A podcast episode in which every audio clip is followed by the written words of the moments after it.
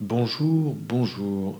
Aujourd'hui, nous abordons la question du blocage, du déblocage du capital social, euh, toujours avec une perspective comparative entre SIS euh, et ASBL, même si ça, ça reste pas très pertinent en l'espèce de s'attacher aux ASBL. Et c'est donc le quatrième volet. 8 juin 2021, nous sommes donc euh, le 8 juin 2021 et c'est l'article numéro 367, numéro de podcast aussi 367 et le numéro de vidéo 356. Donc en l'espèce, il faudra faire une distinction entre les sociétés à responsabilité limitée d'autre part.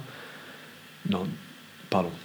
Il faudra faire une distinction entre les, entre les sociétés à responsabilité limitée et les sociétés anonymes d'une part premièrement, et les sociétés coopératives d'autre part. Deuxièmement, rappelons que les SARL et les SA, euh, euh, et aussi les SCOP, les sociétés coopératives sont les trois formes de sociétés possibles à la création d'une société d'impact sociétal, une SIS aussi. Si nous comparons la SIS avec l'association sans but lucratif, nous devons donc d'emblée de nouveau écarter cette dernière. La notion de capital social reste peu pertinente pour une ASBL. Premièrement donc,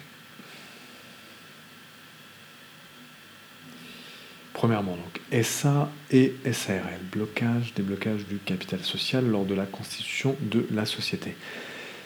Le capital social d'une SA ou d'une SARL sera bloqué pendant la constitution de la société et la banque émet un certificat de blocage du capital social minimum.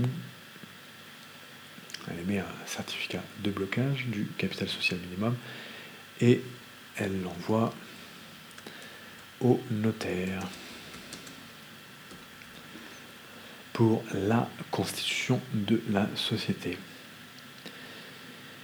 Et enfin, le notaire émettra un certificat de déblocage qui est envoyé à la banque dès que la société sera valablement constituée. Et le capital social sera ainsi disponible. Deuxième partie, pour parler maintenant du deuxième, la deuxième partie sur cette question de, du blocage, déblocage du capital social, s'agissant des scopes des sociétés en des sociétés coopératives, les statuts doivent prévoir la manière dont le capital social est formé, ainsi que son minimum de souscription immédiate.